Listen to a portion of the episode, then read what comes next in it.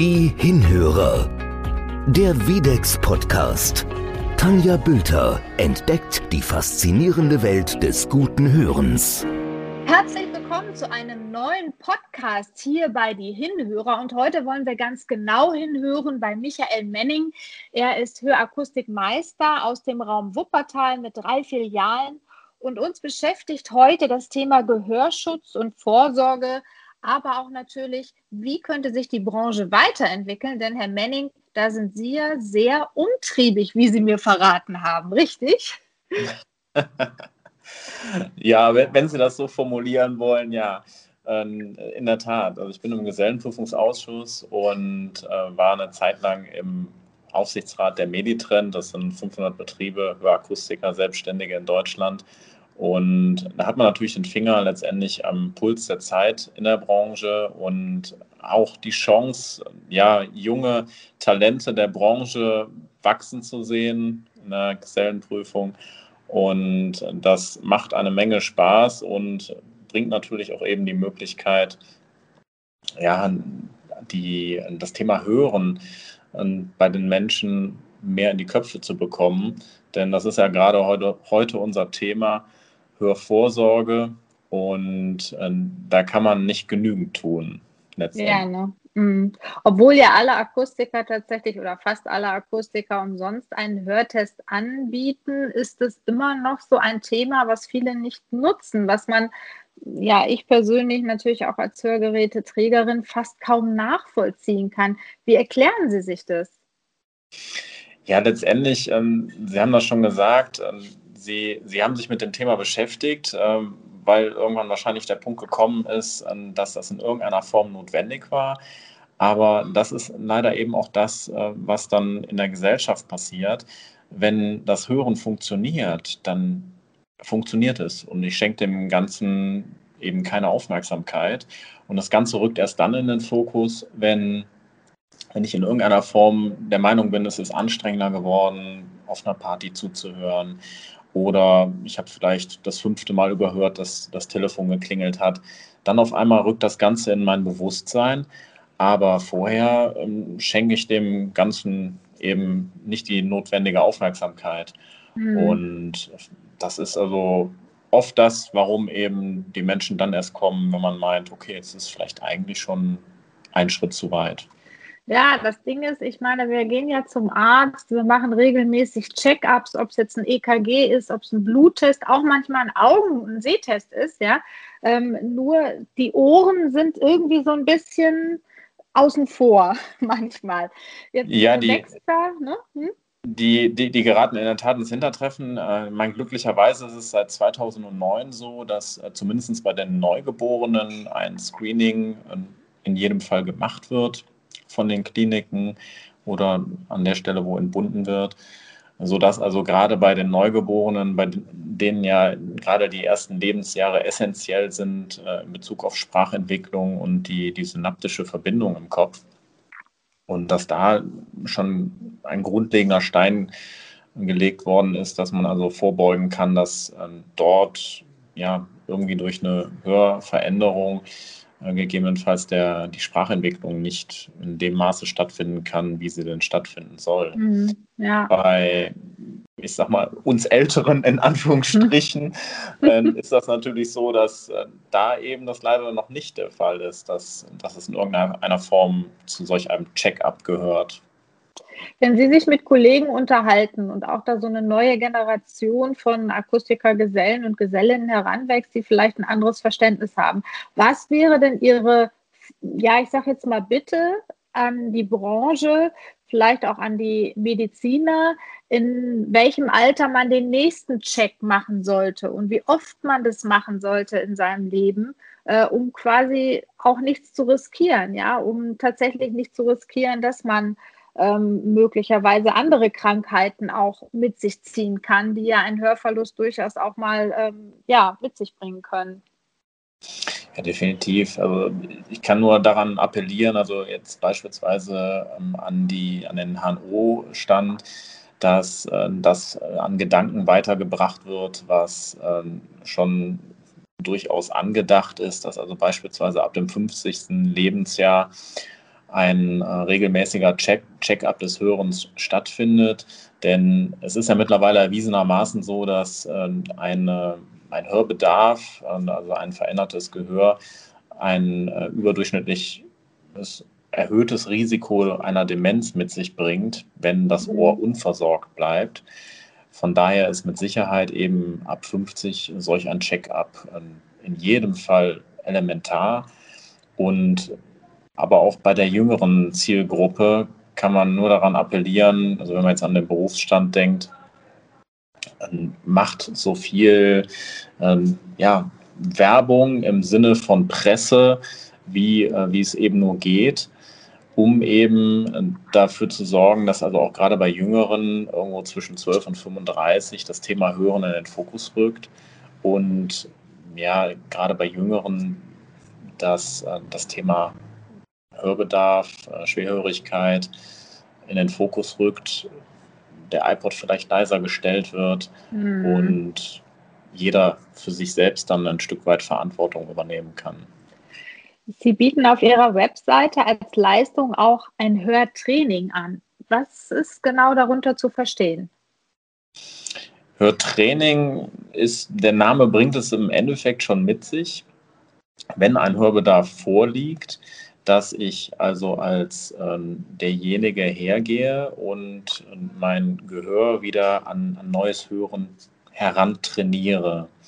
Weil wenn man über den Daumen nach circa sechs bis sieben Jahren, wenn das Ohr unversorgt äh, ist, äh, findet ein Prozess im Kopf statt und verschiedene Töne, die ich in der Vergangenheit eben wahrgenommen habe, die werden gelöscht sind also nicht mehr in der Art präsent im Kopf, äh, wie das in der Vergangenheit der Fall war. Und dann muss ich letztendlich meinen Kopf wieder trainieren, diese Dinge richtig wahrzunehmen. Mhm. Und da gibt es durchaus verschiedene Ansätze, das äh, zu machen. Da ist also hier in Deutschland in meinen Augen der, der Markt sehr weit entwickelt, also an Möglichkeiten eines Hörtrainings leider noch nicht im Sinne des Angebotes. Soll heißen, es gibt viele, viele tolle Gedankenansätze, aber nicht unbedingt alle Hörakustiker praktizieren das. Denn mhm. äh, dieses Hörtraining sorgt also für eine sehr, sehr solide Grundlage, um später dann adäquat Hörgeräte tragen zu können. Und äh, von daher kann ich auch da an der Stelle nur sagen, es macht in jedem Fall Sinn, das in sein Portfolio mit aufzunehmen und den Kunden anzubieten, denn es bringt einen echten Mehrwert. Sie haben ein riesengroßes Portfolio, wenn ich das alleine auf Ihrer Webseite sehe. Ein Thema ist sicherlich auch der Gehörschutz. Was genau bieten Sie da an? In, Im Gehör, Bereich Gehörschutz, äh, wir haben verschiedene Kooperationen mit ähm, Industrieunternehmen und einem großen Zulieferer für Arbeits, ähm, also Arbeitsschutzmaterialien und gehen also dort aktiv in die Unternehmen hinein, um Arbeitsschutz ähm, zu praktizieren im Sinne des Gehörschutzes. Und äh, dann natürlich äh, hier vor Ort bei lokalen Musikern, lokalen Bands, ob das jetzt vom angepassten Gehörschutz ist, der eben speziell für Musiker geeignet ist oder aber auch in ihr Monitoring das, ähm, der aus dem Englisch kommenden Begriff, der sorgt dafür, dass also die Musiker, man sieht das, sie kennen das, mhm. auf der Bühne äh, ein, wie einen angepassten Gehörschutz hat, über den aber eben äh, dann die eigene Stimme oder das eigene Instrument äh, hineingespielt wird und ich auf der anderen Seite eben eine Schutzwirkung habe gegen die doch zum Teil hohe Lautstärke auf einer Bühne. Ja, ja. Oh. Das sind eben tolle, tolle Möglichkeiten, ja das Thema Musik ist sicherlich auch etwas, was die neue Generation von Hörakustikern gerne mitnimmt. Wie würden Sie diese neue Generation von Akustikern beschreiben? Wie ist sie in Ihren Augen oder besser gesagt in Ihren Ohren? ich meine, man, man, kann das äh, so plakativ ausdrücken, jung und dynamisch. Aber da ist in der Tat viel dran. Also wenn ich mir Unternehmensgründungen anschaue oder junge Mitarbeiter, die jetzt in den ähm, Beruf einsteigen, dann ist da sehr viel ähm, ja, Prävention in den Gedanken. Also sprich, äh, wie kann ich mein Gehör schützen, eben über den entsprechenden Gehörschutz beispielsweise auch in Großraumbüros ist das auch ein Thema. Oh, das kenne ich, das Thema. Das ist wirklich manchmal so nervig. Also ja, die ja, ganze, ja. allein dieses ganze äh, Telefonieren bzw. dieses Telefonklingeln überall, das Sprechen. Absolut, also wie oft äh, gibt es Kollegen, die sich mal kurz irgendwie melden und sagen, könnt ihr bitte leiser sein? Man merkt es ja manchmal selber gar nicht. Ne? Ja, ja.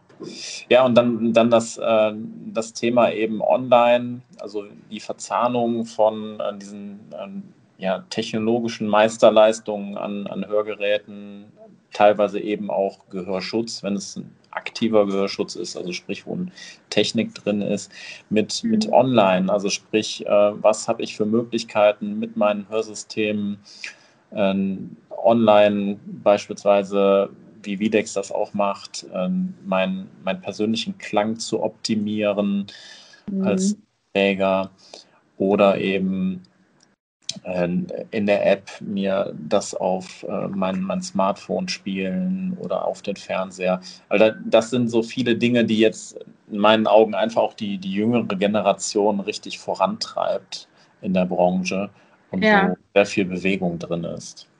Also ich merke das selber an mir, weil ich hatte auch tatsächlich so ein verqueres Denken zum Thema Hörgeräte und muss jetzt sagen, also ich trage zum Beispiel Moment und das ist ja wirklich einerseits vom Klang her gigantisch und andererseits, wie Sie sagen, ähm, mit dem Smartphone verbunden. Ich kann da alles einstellen. Also ich glaube, dass man vielleicht auch mit solchen Systemen ähm, ganz andere Menschen anziehen kann, in Anführungsstrichen, die sich bisher vielleicht mit diesem Thema Hörgeräte gar nicht so auseinandergesetzt haben, oder? Absolut. Also was immer wieder ein Thema ist, auch beispielsweise eben im Zusammenhang mit dem Hörtraining, was für eine solide Grundlage sorgt, um Hörgeräte eben hinterher tragen zu können, ist immer wieder der Klang. Und da hat, also Videx eben hier auch wirklich ähm, eine tolle Grundlage geschaffen äh, mit der neuen Technologie, äh, die jetzt bei, äh, bei Moment zur Anwendung kommt, um eben gerade auch bei denjenigen, die einen leichten bis mittler, äh, mittleren Hörbedarf haben, dafür zu sorgen, dass, dass ich als Träger ein, authentisches Klangbild habe und eben nicht diesen, diesen Lautsprechereffekt, der also bei, bei vielen eben immer noch so als Vorurteil im Kopf rumgeistert. Und mhm. ich erlebe das wirklich sehr häufig, dass äh, diejenigen dann eben diese Systeme aufsetzen und ja, erstmal kommt da keine Reaktion, weil die so sprachlos sind und sagen, das, das kann ja eigentlich gar nicht sein. Ne? Das, das muss doch ja. jetzt anders klingen oder also man, äh, Leute haben irgendein Bild im Kopf, wie das klingen muss und äh, dann mhm. klingt es auf einmal natürlich und äh, sind hellauf begeistert. Also das äh, ja, Stichwort Pure Sound, ne? Richtig, richtig. ist ja, Ihnen sicherlich ein Begriff, ist, ne? aber ist, in dem Fall ist es wirklich äh, kein Marketing-Gag. Ne? Also ich sage meinen Kunden immer, wenn ihr manchmal teilweise so die, die Presse von Hörgeräten lest, äh, zieht einfach die Hälfte ab, dann habt ihr das, was, was das Hörgerät wirklich kann. Und äh, in dem Fall ist, das, äh, ist es kein Werbeversprechen, sondern es ist wirklich so, man, man kann das selber erlebbar machen. Das klingt mhm. authentisch und ist mit Sicherheit für viele äh, Hörgeräteträger echter Segen. Ja, also ich kann da nur aus eigener Erfahrung sprechen. Das ist tatsächlich so, wenn ich jetzt ein paar Jahre zurückdenke, weiß ich genau, was Sie mit diesem ähm, halligen Ton, mit diesem Lautsprecherton meinen. Damals habe ich auch gedacht, so, oh, so soll ich jetzt hören. Also das hört sich irgendwie noch so ein bisschen, ja, hallig eben an. Und heute ähm, merke ich eben gar nicht mehr, dass ich Hörgeräte trage, weil es einfach so ein authentischer Pure Sound ist, wie jetzt eben bei meinem Moment-Hörgerät. Das ist wirklich großartig. Also ich kann das auch nur unterstreichen, was Sie sagen und hoffe natürlich, dass dieses Angebot, was Sie und Ihre vielen Kollegen auch ähm, anbieten, mal umsonst einfach einen Hörtest zu machen, dass das viele wirklich einfach mal nutzen. Und ähm, ja, auch das Hörtraining natürlich ja, da, da können wir hier, ja, ich sage sag das jetzt mal wirklich so, ähm, in Deutschland stolz darauf sein, äh, solch eine hohe Technologie im Bereich der Hörakustik zu haben.